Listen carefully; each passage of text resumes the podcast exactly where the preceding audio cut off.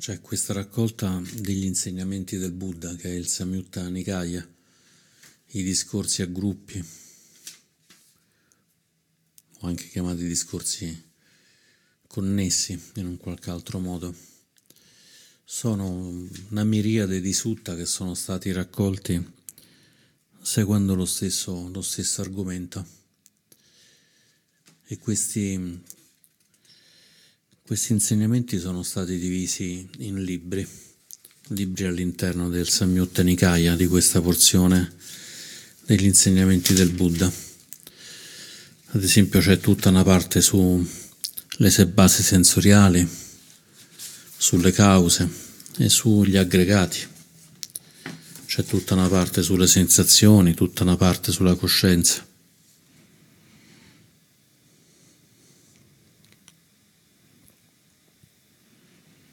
Sono una quantità significativa di, di discorsi, sono circa, questo potete vedere dal libro, sono circa 2000 pagine di discorsi del Buddha.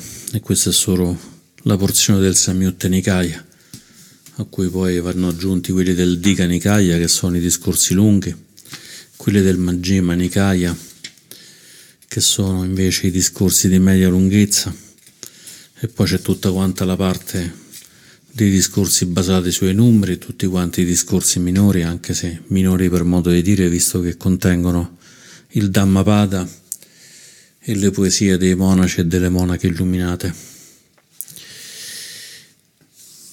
E questa meditazione che abbiamo fatto è basata su, sulla parte dei discorsi connessi sui punti di vista quello che si chiama Ditti Samyutta, che fa parte del terzo libro, quello degli aggregati. Gli aggregati sono le parti del, del corpo e della mente. Sono i cinque kanda cosiddetti, in sanscrito skanda, che sono il corpo, le sensazioni, le percezioni, le formazioni mentali, chiamate anche aggregati, le formazioni mentali e la coscienza. Sono cinque pile che il Buddha ci dice che sono come se fossero i nostri costituenti. Noi pensiamo di essere un monolite, invece non siamo nient'altro che un ammasso, una pila fatta da corpo, fatta da sensazioni, da percezioni, da formazioni mentali e da coscienza il corpo rupa, le sensazioni vedano, il riconoscimento delle percezioni sagna, le formazioni mentali che sono un grande contenitore che raccoglie pensieri, emozioni, ricordi. Sono i sankara, sono quelli più influenzati dal karma. E la coscienza, intesa come coscienza sensoriale, dei cinque sensi del corpo più la mente. E qui c'è questo sutta che è molto bello, è il primo di questa, di questa sezione, che è il numero uno, il numero uno del, della sezione 24 e quindi si abbrevia come SN Samyutta Nikaya 24.1 quindi ventiquattresima sezione primo dei sutta di quella sezione di questa sezione che è relativa al ditti, al nostro punto di vista, alla nostra visione delle cose, e si chiama Vata Sutta, i venti. Proviamo a leggerlo cercando di saltare le ripetizioni. Un tempo il Buddha soggiornava presso Savatti nel boschetto di Geta. Il Buddha così parlò. Monaci, a causa di cosa, per attaccamento o per abitudine, sorge tale credo? I venti non soffiano, i fiumi non scorrono, le gestanti non partoriscono, la luna e le stelle non sorgono e non tramontano, ma rimangono stabili come un pilastro. I nostri insegnamenti sono radicati nel Buddha, risposero i monaci, è la nostra guida e il nostro rifugio. Signore, possa il Buddha stesso chiarire tale significato I monaci ascolteranno e lo ricorderanno. Bene, rispose il Buddha, allora monaci ascoltate e prestate molta attenzione, vado a parlare. Sì, signore, i monaci risposero, e il Buddha così disse. Quando esiste la forma, a causa dell'attaccamento e dell'attitudine alla forma, sorge tale credo. I venti non soffiano, i fiumi non scorrono, le gestanti non partoriscono, la luna e le stelle non sorgono e non tramontano, ma rimangono stabili come un pilastro. E così, quando esiste la sensazione, a causa dell'attaccamento e l'attitudine alla sensazione, e la percezione, le formazioni mentali e la coscienza, a causa dell'attaccamento all'attitudine, alla forma, alla percezione, le formazioni mentali e la coscienza, sorge tale credo. I venti non soffiano, i fiumi non scorrono, le gestanti non partoriscono, la luna e le stelle non sorgono e non tramontano, ma rimangono stabili come un pilastro. Cosa pensate, monaci? La forma è permanente o impermanente? Impermanente, Signore. Essendo impermanente porta sofferenza o felicità? Essendo impermanente porta sofferenza e felicità. Porta sofferenza, Signore. Quindi se non ci fosse attaccamento a ciò che è impermanente, pieno di sofferenza e mutevole, tale credo i venti non soffiano, i fiumi non scorrono, le gestanti non partoriscono, la luna e le stelle non sorgono e non tramontano, ma rimangono stabili come un pilastro. Allora questo credo sorgerebbe? No, Signore. E la sensazione, la percezione, le formazioni mentali, la coscienza è permanente o impermanente? Impermanente, Signore. Essendo impermanente porta sofferenza o felicità? Sofferenza, Signore. E quindi se non ci fosse attaccamento a ciò che è impermanente, pieno di sofferenza, tale credo, i venti non soffiano, i fiumi non scorrono e così via, sorgerebbe? No, Signore. Tutto ciò che visto, sentito, pensato, conosciuto, cercato e esaminato dalla mente è permanente o impermanente? Impermanente, Signore. Essendo impermanente, porta sofferenza o felicità? sofferenza, Signore.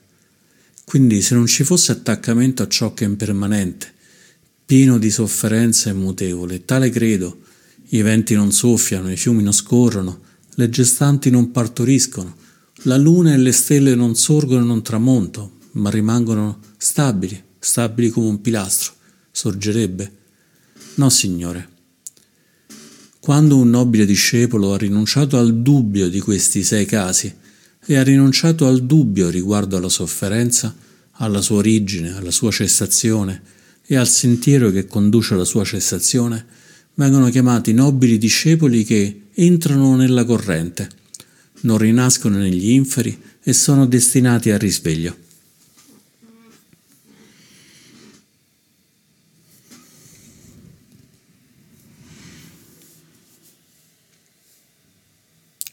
Un bel insegnamento molto compatto, molto preciso e molto puntuale.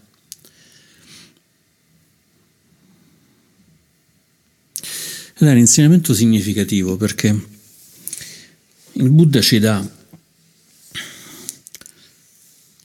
ci prende un po' in giro, ci prende un po' in giro perché dice ma che veramente credete che i venti non soffiano, i fiumi non scorrono e tutto quanto il resto, le stelle rimangono piantate lì come lampadine nel cielo bloccate per tutto il resto dell'eternità.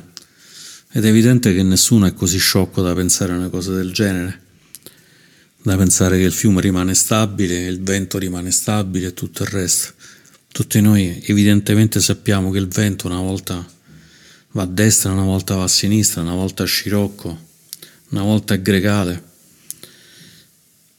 e che come ci ha insegnato anche Eraclito se mettiamo i piedi nel fiume, l'acqua che ci bagna non è mai, non è mai la stessa. Allora perché il Buddha ci prende in giro? Perché in realtà non ci sta prendendo in giro, ci sta semplicemente dicendo attenzione, è vero che non siamo così sciocchi da pensare che il vento sia fermo e i fiumi non scorrano, però guarda caso, forse invece pensiamo che la nostra personalità, il nostro io, rimanga stabile, pensiamo che ci sia una qualche cosa, un'anima, un elemento stabile che non cambia mai e che è in qualche modo il cuore della nostra, della nostra esistenza. Questa parte insondabile che ci fa da filo rosso, che ci lega a quando siamo nati, a quando siamo morti. Altre volte il Buddha ci ha ricordato che nessuno di noi è al di là della vecchiaia, al di là della malattia, al di là della morte e non c'è possibilità di avere per sempre con noi le persone care o le cose care o di non essere impattati dalle nostre azioni, dal nostro karma.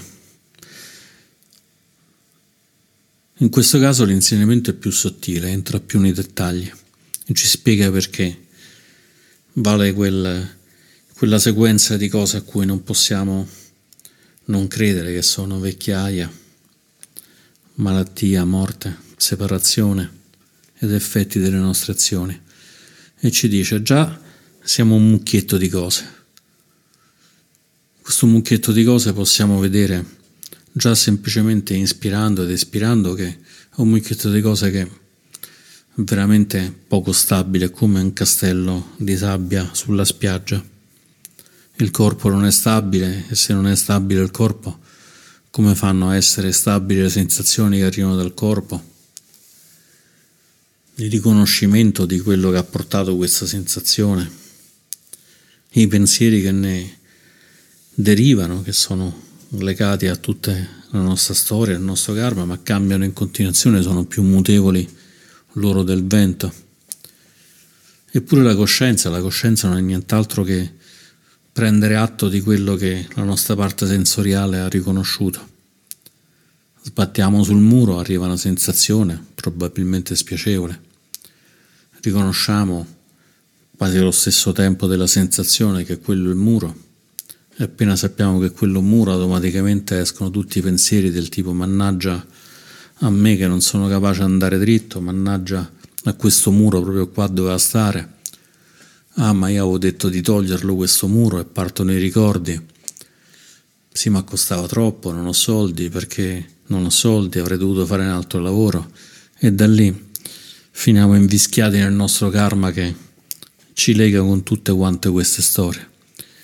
E se siamo abbastanza fortunati c'è una coscienza che si accorge almeno che abbiamo sbattuto il muro e poi se siamo ancora più fortunati c'è una coscienza che si accorge di tutti i pensieri. La coscienza c'è sempre, ma bisogna vedere quanto è profonda. Il Buddha ci dice cinque aggregati che valgono poco come stabilità. Però ci crediamo, crediamo che qualcosa di questo sia stabile. Allora com'è che non crediamo che il vento fluisca e i fiumi scorrano, ma crediamo invece che il corpo rimane sempre stabile quando è talmente evidente che non lo è? È vero che è un processo lento. Invecchiamo piano piano. Il corpo di oggi è molto simile al corpo di ieri. La somma dei pensieri è abbastanza simile a quella di ieri apparentemente. Poi talvolta succede qualcosa di grande, uno shock del corpo, uno shock della mente, allora cambia tutto. Può essere uno shock brutto, un incidente, qualcosa di terrorizzante, o anche uno shock positivo. Possiamo entrare in contatto con il Buddha, aprire un libricino blu dal titolo Respira sei vivo e pa! però lì cambia completamente la nostra mente. Ma controlliamo poco, controlliamo poco sia gli shock belli che gli shock brutti, sono semplicemente parte del nostro fluire come vento. Il Buddha qua fa un passo avanti e ci dice ok, se tu veramente credi che il fiume non scorra, e vuoi attraversare il fiume, probabilmente finirai dentro al fiume annegato. Se pensi veramente che il vento non, non soffi e esci fuori in una notte di tempesta, probabilmente finirai abbattuto, fatto cadere dal vento.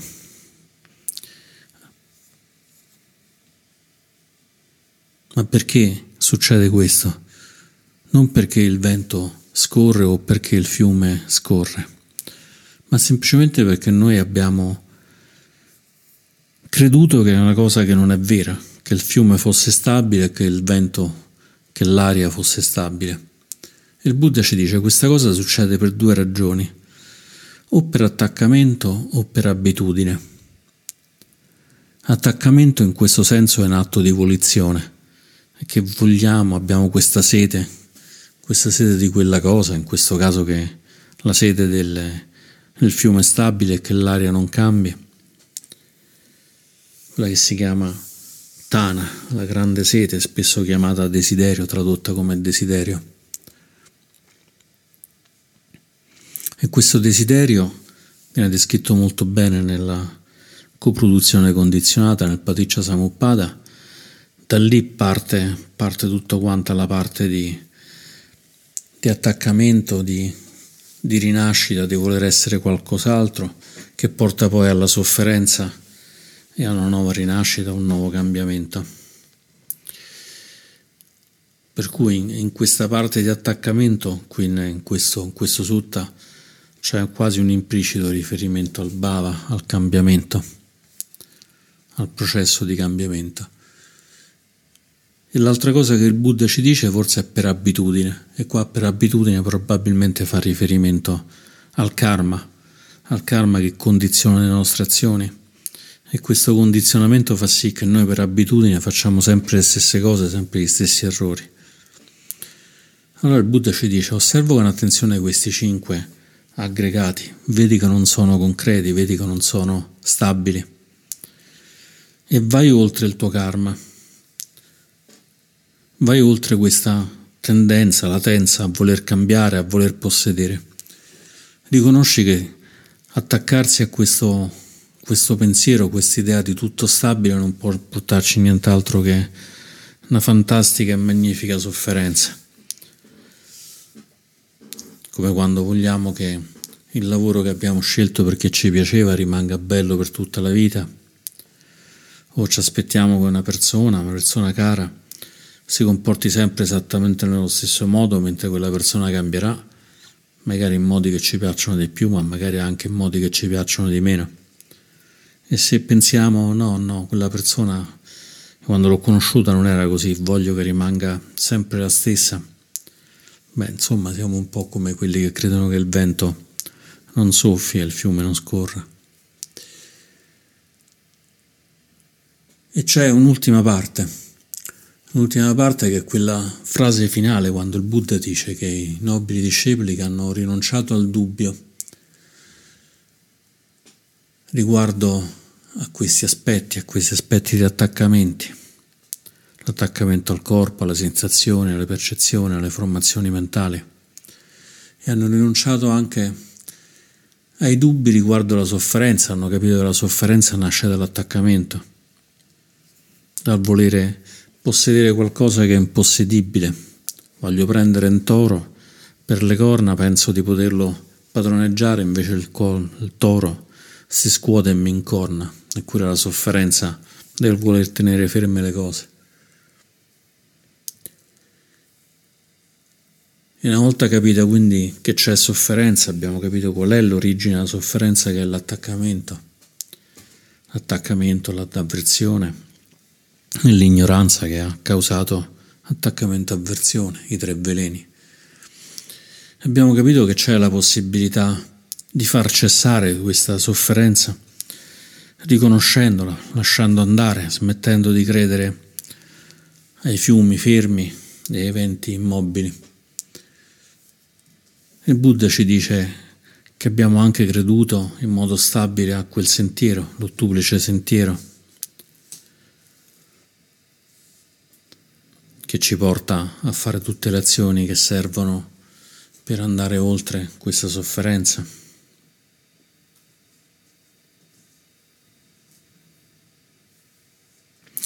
Allora succede qualcosa, allora succede qualcosa perché questi nobili discepoli vengono chiamati coloro che entrano nella corrente.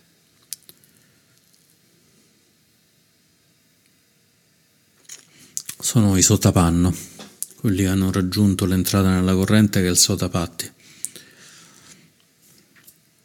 E se per noi è difficile credere